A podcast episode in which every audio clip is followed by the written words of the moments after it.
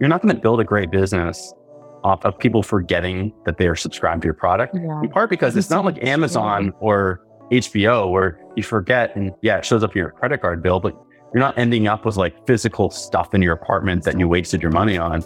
With CPG, you get a reminder in the mail that you wasted your money. Yeah. And I, I joke, it's like, a rude like, reminder, actually. it's rude. Hello, my name is Lauren DeSouza, and you're listening to Retain the Customer Retention Podcast. More and more companies are wanting to focus on retaining customers, but what exactly are the powers of customer retention? And how are companies using it to keep their customers coming back for more? That's what we're here to find out. For this episode, it is my pleasure to be joined by subscription expert Ben Fisher. Ben is the co founder and technical CEO of Rodeo, a consumer centric subscription platform for challenger consumer packaged goods brands. As one of the leading names in the subscription space, Ben also hosts Subscription Radio, a podcast dedicated to understanding the nuts and bolts of subscription commerce. Ben, thank you so much for joining us. Thanks for having me. We should rename my title to uh, anti-subscription subscription expert. I know all the listeners are going to be like, hmm, I'm intrigued. What's going on here? But actually, to kick off the whole conversation and jump into that, I'm Yeah. curious. I always like to know, kind of like set the context, learn the background of my guests, things like that. So maybe we start this off by learning your interests and what brought you to the world of subscriptions, and then maybe what turned you into the anti-subscription person. Oh my goodness. I'll do the substantially abbreviated version of this. So, it has absolutely nothing to do with subscriptions. But I grew up on a tree farm in Midcoast, Maine. And my first business was actually at elementary school. There was a strawberry patch near my home, and I used to pick strawberries and sell them door to door in a little wheelbarrow. And I had built, I had actually created, my mom still has it, a copy of my business card that I designed, That's so funny. uh, the strawberry man. And Nice. so, um, but what was funny is I would use the money to buy computer books to learn JavaScript and HTML. And so this is probably around fourth or fifth grade. And it's like one of those weird things where it's like, I'm a fairly well adjusted adult considering I started like reading programming books at such a young age. Like I look at my parents, I'm like, I'm like, weren't you like, what is this kid doing? But I guess the point there is I've always been super interested in creating things that exist that are bigger than me. I'm an only child, so I also had a lot of time by myself. And so I think a lot of those combine those things, and I grew up on a tree farm. You combine all of those things, and I had a lot Oh, of time. quite the triple whammy there. Right? and I guess what made me relatively normal is I did play sports. So at least I had that. I still had, and I was a skateboarder and snowboarder. And so looking back on the course of my life, I was having a conversation with someone the other day where it's like a lot of what I do, and I'll, this is the last aside I'll do. So I also am like very much into freestyle hip hop and like Hmm. hip hop culture. I was a freestyle, so I joke, I was a professional freestyle rapper for a bit No way. not, not a very good one. But yeah, I was like in a, I was in a group. Still do it today. Like really want to scare the crap out of myself and just do something. But when I look at so a lot of the like, the skills I developed over the years were in design and programming. And when I look at like mixtapes and hip hop culture and things that I really enjoy about even music, I'm not a musician, but a lot of it's around like taking something that already existed and adding a little bit of flavor or a little bit of style and making it feel new or making it fun. Like taking something that's like really freaking boring or monotonous and like find a way to make it cool and fun to do or make it slightly delightful and surprising. And so for me, like that is product design. And that's a lot of what I love. And so I'd say like as an adult, I started off working in advertising as a Flash developer before Steve Jobs killed Flash. And I was like a designer and programmer working in advertising. And then I'd like launched digital products on the side.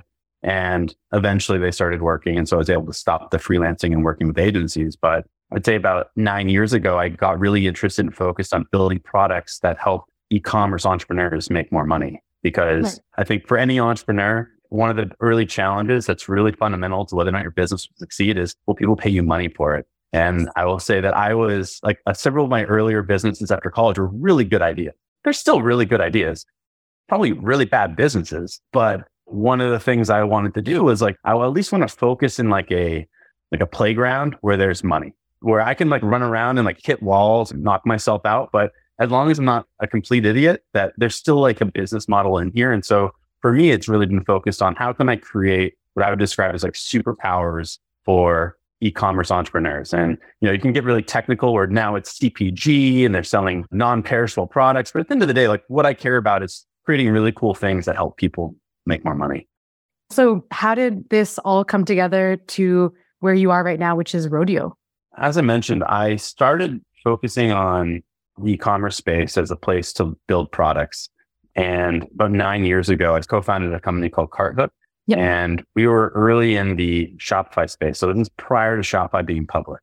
And Shopify was just one of our several integrations. And what we noticed was there were a lot of digital marketers moving from ClickFunnels who were now that this idea of drop shipping had come about, there were all these digital marketers who were really struggling to profitably acquire customers on Shopify because they didn't have the typical tools that they would use as marketers. And one of those big ones is you offer something for less upfront, like you have like this hero product, and then you make your profit or your break even through post purchase upsells. And at the time, Shopify didn't even have that concept. And so we came up with a solution and we're really early into Shopify. And over the course of about six years, grew that into a substantial business and then eventually sold the company.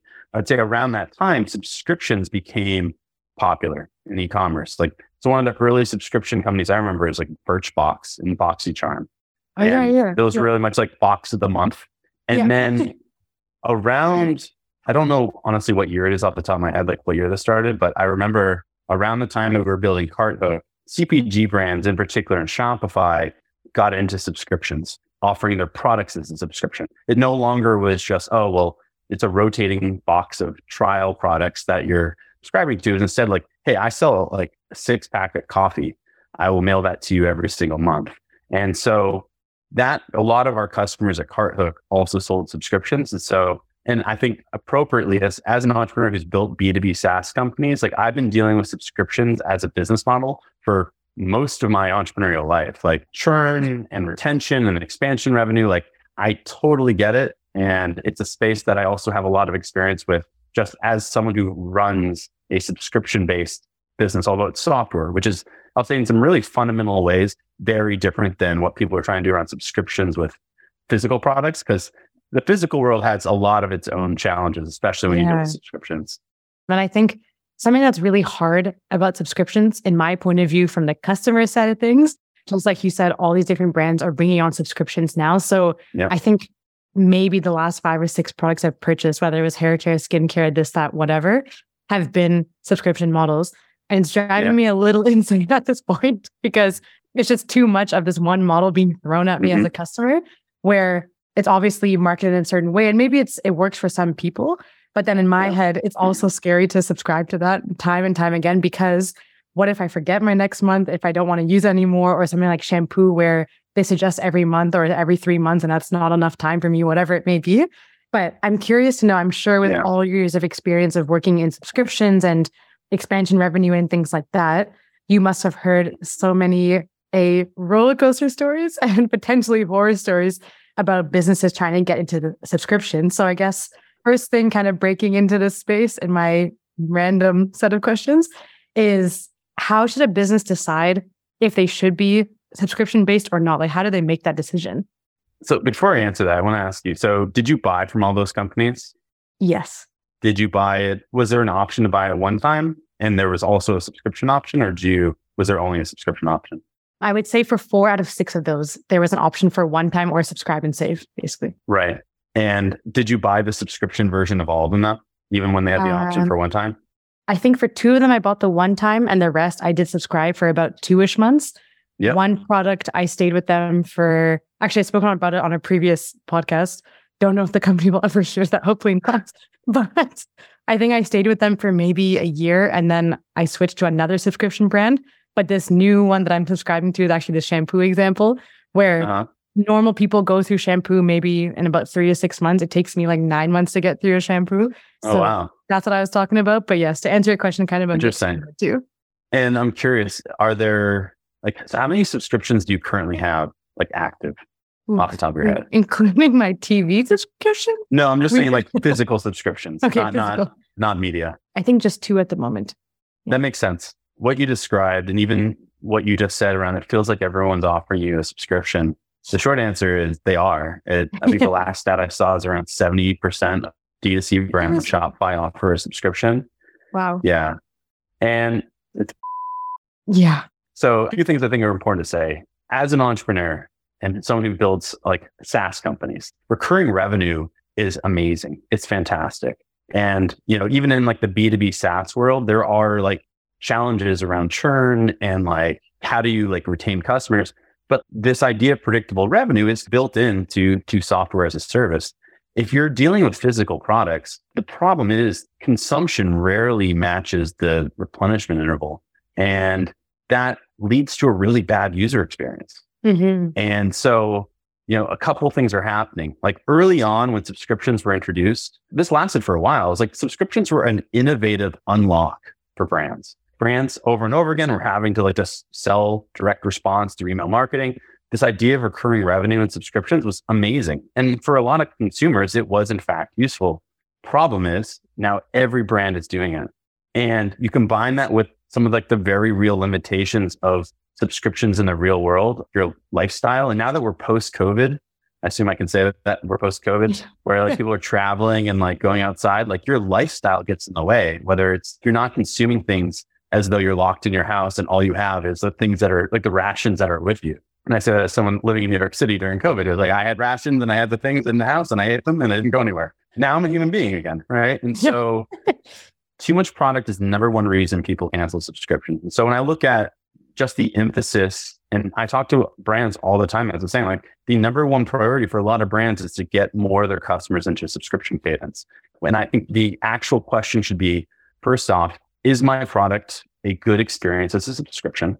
I think the second piece of that that's connected is what value can I provide outside of it of me just sending more product, whether that's membership piece, is there some sort of extra benefit outside of just more product and maybe that discount you mentioned, like the subscribe and save?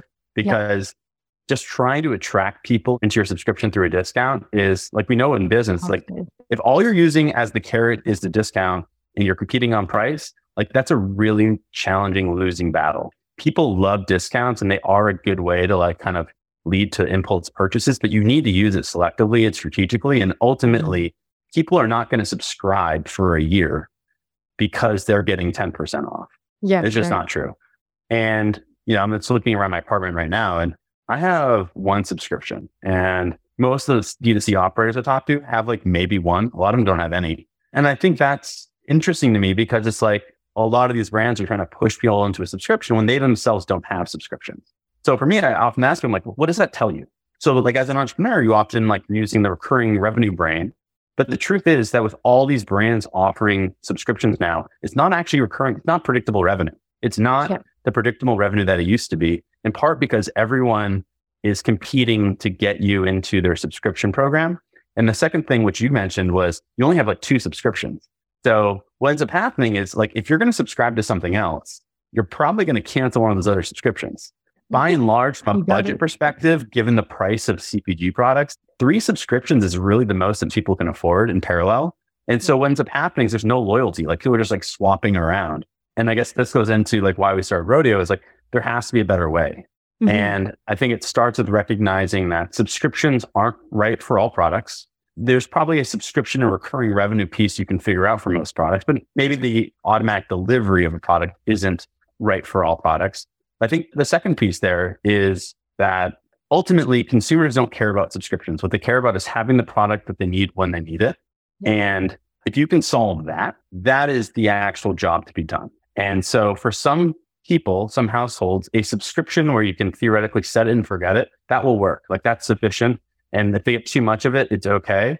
But if you look at most brands, and it depends on the product they're selling in their industry and whether or not they have like one time and subs or not. But typically, what you'll see is around 15% of a brand's customer base is a subscriber. And that might amount to 50% of their gross revenue. But what they have are real challenges around churn. And you'll see that in like their cancellation surveys, where like the number one reason people are canceling is too much product. And so what ends up happening is you have all these people who like your product who are canceling because they're having a bad experience. Mm. And when you look at it overall, only 10, 15, you let's call it 20% of your customers subscribe at all. So what about the other 80% of people who are buying from you? They are actively choosing not to subscribe. What are you doing to facilitate or foster like loyalty or a great repeat buying experience with them? And I think that's where like segmenting your customers and stuff really matters and comes into play because it's like some people want to buy in bulk. Some people, and if you have like a garage and you don't live in New York City, like that's perfect. Some people want to just have more control. And my guess is like in the early version of Rodeo was actually before Rodeo, it was back when we were doing one click pony. Like my solution to this was I had a calendar reminder that I had for a product and I had a link to the product detail page. Really? Okay. So we're both it's in my kind Google of weird. Calendar because I'll Yeah. forget. It was just the same. So that was my solution was I had a calendar reminder for all the different products. And then when the, the reminder would come up, I would think, oh, do I need it or not? And if I didn't, I would just change the date. If I did need it, I'd go and I'd buy more. And so we turned that into a product. And I describe it as sort of like a, if you think of brands today they have like two gears, they have, we call it like manual, where the person goes and buys whenever they think of it, or they buy in response to an email, or they have, they're going at 150 miles an hour, which is this auto fulfillment subscription. And sure, you have like pauses and skips in there, but by and large, your car is driving 100 miles an hour and you're asking the customer whose credit card is on file to basically, oh yeah, pay attention and skip it if you notice it and if you're not like so busy with your life, right? Like those are good things, but they're not just kind of enabling you to have some sort of control. And then what we have in the middle is what we developed, which is called on demand, where Okay. you can shift gears from a normal subscription into on demand, where your card's on file. What we do instead is we send you a reminder, let's say after 30 days, and say, Hey, are you ready for more? And you can snooze that, or you can essentially reply yes, and it'll automatically fulfill your order. Okay. Right. So it's the same mechanic as a subscription, Yeah. but you're in full control. That's a difference. Interesting. There's so many Yeah. gears turning in my head right now because every time people are explaining example or just different models, I'm always thinking of just myself as a consumer and myself as Yeah. in this to really put into context. And I'm also thinking like when we talked about you asking me about the subscriptions and I mentioned if it includes TV subscriptions or not, I was Mhm. thinking about the fact that if you think about I have an insane amount of subscriptions on TV. It's ridiculous. And no Yeah, reminders. I just let it go. I just let it keep going. Like Netflix, Disney Plus, Apple TV, Crave, Amazon Prime. It's because there's always new content for me to look forward to. And I know it's coming. And I know they're Mhm. investing time and money to have all these wonderful actors come and do new series. I'm watching Bridgerton right now. I'm having a good time. Uh-huh. It's just all in all wonderful selling Sunset Prime. It's great. But I'm thinking about these other products that I almost dread looking at my credit card statement because I know I've forgotten a subscription product that I forgot to cancel or something like that. And Yeah. seeing that charge is really, really painful sometimes. And it's so annoying that it turned me off from subscriptions for a long Yeah. time because I was like, you know what? I know I'm forgetful. I have to put this in my Google Calendar, but they're making me do these extra steps. Like you said, I am not going at 100 miles per hour like that car. And so Mhm. I like that idea a lot. And I'm curious to know if you have that model or your clients use that model, Mhm. how does it affect churn rates and retention of their customers? Like, how does that work? And how do you position that for your customers? Because I'm sure, I guess the balance, the beautiful balance of subscriptions is understanding the cash flow of Mhm. consistent revenue and handling churn rates. So, how does that affect their churn rates and their retention? I mean, the funny thing going back to like, what's the actual predictability of CPG subscription revenue? Most brands that, if you're looking at the retention, it's worse between like the first and second or the first renewal, right? So between the first order and the second order. And so like I'd argue it's not maybe in aggregate it's predictable, but what's happening is you're you're basically burning an enormous amount of money that you're spent on customer acquisition on people who are canceling not because they didn't like your product, but they're canceling because either you gave such a steep discount that they only subscribe for the discount, right? So that's a big one. The other one too is that after that initial order, when they need it next, probably going to have a really bad experience, at least within the next two renewals. Because if you're slightly off the first time, sure, they might let the renewal go through. But once they once it renews again, at that point, they might have way too much product, and that's when they probably cancel. Yeah. And so what we found, there's sort of two ways you can think of on demand. One of which is it's a ramp that keeps a subscriber essentially active. So a lot of customers, when they're canceling or about to cancel, we do two things. We'll call it the passive way to get someone into on demand, and there's the proactive way. The passive way is let's say someone's canceling. You can present them, and we present them with the option of rather than canceling, do you want to go to on demand where you're in full control, right? As long as you're still buying the product consistently, you can still preserve your subscription discount. If it's you now have more control over the flexibility. And what's great about that is it's still Pavlovian. It's still reminding the person they've opted into this reminder to see if they need more product, but, and they're not canceling. And the stats are basically once someone cancels a subscription, by and large, like things around like 90% of people don't buy again. So once someone cancels for good, they're gone. That's the moment where a competing brand will come up because they're no longer sort of in that mindset of buying. And oftentimes it's they're canceling after a bad experience, which again goes back to not everyone who's on a subscription should be on a subscription. Like you should make it easy for them to buy repeatedly, but maybe the subscription program isn't the right way to do it or like the auto delivery subscription program. And so what we see around there is about like half of people who are canceling actually stay on to on demand. Those people are rather than canceling altogether, they're staying on there. Their card is still active and essentially they are still proactively engaged at some extent and still buying. The other side of the spectrum, which is the one I'm also really excited about, is people who don't want to subscribe at all. Again, typically that's the majority of any brand's customers. It's like they'll buy from you, but they're not going to subscribe. They're not subscribing because they didn't know about it. They're actively choosing not to subscribe. And so for them, it's like, hey, like obviously you buy consistently, you're in control. And like we can show you the segment of your customers who do this. They obviously want more control, but they want to buy repeatedly. And then I think similar to like the story that you gave around like me, like we use our calendar to log in. it's still kind of a pain. At least with full control. But like I what I like about the calendar is it reminds me. Right. So it enables me to be in control and be like, yep, I need it or I don't. It doesn't. And if I forget about it, like hopefully I'll check my calendar again. But on demand, we, we resolve that by we proactively just follow up if we don't hear anything. Part of what like I say is think about this with your consumer hat. It's a better experience with that, and at a certain level, you have to trust that if your product is good and people want to buy it, they will continue buying it if you make it easy and if you're present when they need your product. And I think that it becomes like a weird dynamic though, because sometimes people are like, well, I don't want to give up the predictable revenue. And I guess to our other point, it's like, well, how predictable is it? And truthfully, it's becoming less and less predictable because of all of the realities that we talked about around real world products and replenishment. And now there's all this competition. You're not going to build a great business off of, of people forgetting that they are subscribed to your product. Yeah. In part because it's not like Amazon or HBO where you forget and yeah, it shows up in your credit card bill, but you're not ending up with like physical stuff in your apartment that you wasted your money on. With CPG, you get a reminder in the mail that you wasted your money. Yeah. And I, I joke, it's like a rude like, reminder, actually. It's rude. And I, I joke is like, uh, I was describing this to someone today. I was like, if you like run out of toilet paper, you blame God. I, I should have bought more. But if a brand automatically charges you for something that you didn't need, you blame the brand because the brand made money off of your money.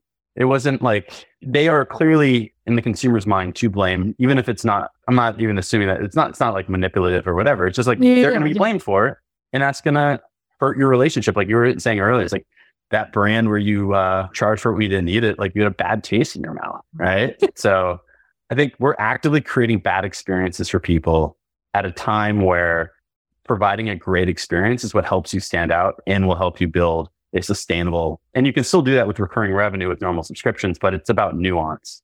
So let's say for the listeners who are business owners trying to either scale their brand, starting a new product, or trying to figure out subscriptions for themselves, what do you think are the most efficient or the best practices with increasing revenue with subscriptions? Yeah. Well, and I think the the first one that you even said, which was, you know, I'm reading between lines, but like talking about on demand, I think it's, you can create relatively predictable revenue, not by automatically charging everyone every single month, but instead by having a larger pool of people who are buying, maybe not every 30 days, but every like, it, maybe some people are buying it 40 days, some people are buying it 55 days, but making it in a way where it's like almost a risk free offer where you're asking the person, Hey, are you ready? As opposed to it being this sort of commitment where a lot of people are simply not going to opt into it because they don't like you. It's like you, we've all been burnt as consumers with bad subscription experiences. That's the new reality. I think so. That's one piece of it, just recognizing that a subscri- a single traditional subscription is not going to cut it. I'd say the other low hanging fruit, and I like to think of things in terms of unlocks. Like subscriptions, when they first came out, were an unlock for businesses to try and generate a lot more money than they were before when they're doing one times. Post purchase upsells were another unlock.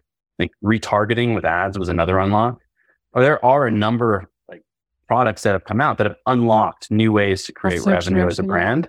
Yeah. And so a lot of it's about looking at like what are the un- what's your stage of your business and what are the unlocks that are relevant that you haven't done yet, right? Like we think of user generated content, that's an unlock. Testimonials, that's another unlock. Not all of these are like product unlocks per se, but like they have a huge impact on conversion rate. They have a huge that's impact true. on like referrals right? Like loyalty programs. The problem is that a lot of these things, once they're done, they get done ad nauseum. and they become really annoying and not thoughtful. So I was going to say another one was thinking about the value that you're incorporating into your subscription offer. And that I would encourage everyone to do is think around like, how can I frame this in a way where there are benefits on top of just the delivery of the product, whether that's through a digital product, like I've seen like cookbooks incorporated that are even email. They're not actually even like sent, like physically sent. Other ones are products that you can only buy if you're a subscriber or you get some sort of like steeper discount. So experimenting with things like that can be can be a great way. Having partnerships with other brands where like your subscribers get a discount that only works yeah. with that one brand can be a cool one. Another piece that I would just in general warn people about is being really careful around how much they're discounting their product. Because one of the problems that we see, especially with unhealthy subscription programs, is when you're discounting a product more than, let's say, 20%, I'd say more than 15%, you're attracting people who just are buying for the discount, even if they don't want to subscribe. Like they mm-hmm. just don't want to pay full price because they're like, why would I? I know I can cancel, hopefully, but it's like, why would I spend 20% more for a product that's being marketed? And so that's why it's actually really important to lead with the value. And like if you look at Amazon subscribe and save, you save 5%. You save five to 10% on Amazon subscribe and save. You're saving like 20 cents. Like Amazon's not using the discount as a actual real motivator to subscribe. They're really focused on the convenience. Volume. Yeah, and the volume for sure. But like, yeah, and they do have some things where like if you're think you can unlock higher discounts with consistent purchases, which is something that we've actually we play around with, where like the longer you're a subscriber, the deeper your discount to reward loyalty. But yeah, being really careful. And so I would say for most brands, like make sure your subscription, it varies. So like don't take this as like the truth, the but like the holy grail. Like, but be mindful and test. Like offer it for like don't but I would say in general, don't don't offer more than 20% off. Because even at 20% off, like it's a pretty steep discount. And what you're doing is you're giving yeah. you're giving that discount, you're basically cutting into your margins for people who are only going to buy from you once. And they're only buying from you because you've made it so attractive. So yes, you are acquiring more subscribers, but your churn is going to increase and you're going to have an unhealthier business with worse margins. Awesome. Well, thank you so much. I'm going to end oh, it on a couple very quick questions because we always okay. end our episodes on lightning round and it's one of my favorite things ever. Our uh, team comes up with phenomenal questions. So I'm going to ask you three quick questions and then we'll close it out. So, lightning round question number one If you could describe your approach to customer retention in just three words, what would they be? I'm trying to think in three words. Pizza. no, leaning tower pizza. I think that, is, that is actually funny. I hope um. I'm not gonna do the three word thing. I just can't think of three words. But it's like, it's like expert service, and by that I mean like the purpose of a company is to serve their customers, but they'll tell you what they want. They'll tell you what they think they need. But oftentimes, a lot of things, you know, we're the experts. We're not an expert in the person's business, but we're the experts in that. We have the benefit of a lot of pattern matching and having worked with a lot of brands over the years. And so that would be it. Yeah. Love that. And Still in two words. Tower pizza. You're so efficient. You only chose two words. You have need. there you go. Okay. So. Okay. Second question is who would you say has mastered the art of marketing? And doesn't have to be a marketer. It could be an artist or an athlete or a celebrity, anyone. I'm hitting you with all the hard questions today. Not hard. There's a lot of really good marketers. I'm just trying to think of he's having a moment right now. And I'm going to say it, even though I think it's cliche, but Alex Hormozi, I'm sure you've seen it. Mm-hmm. If you haven't, his what he has a great book called Hundred Million Dollar Offers. He's everywhere on the internet. He's a pretty like ripped guy. I'm sure you've seen him on Instagram, but his content is exceptional, which is part of his content strategy. Right? See how that works? No, he's just really, really wise. I've learned a lot just by like reading his material, reading his book yeah, has a bunch of videos. And then even on his YouTube, Instagram, whatever, like he's everywhere. Yeah, make sure you check him out, Alex Hormozi. I definitely will. Uh, he shares a lot of really thoughtful stuff that some of it like is very tactical that you can actually apply without further context. I will definitely check that out. And I'm sure whichever listeners Who are yours? You will. What are your two answers to um, those two? to those two ooh, questions. That's a tough one. Oh yeah. No, no one ever asked me that question. three words. You have three words. when my team writes these questions, it's for the experts to answer, not for me to answer. This is how every brand ends up selling subscriptions until, until, they have yeah. to subscribe. No. Oh, I hate. No, I'm kidding. So what are your answers? there you go. Um, no, I'm kidding. I love subscriptions. okay, describe my approach to customer retention in three words. That's a tough go. Experience, surprise, and delight. Because I think every Okay. time I'm working with Gameball customers, obviously it's a little bit more like B2B to C.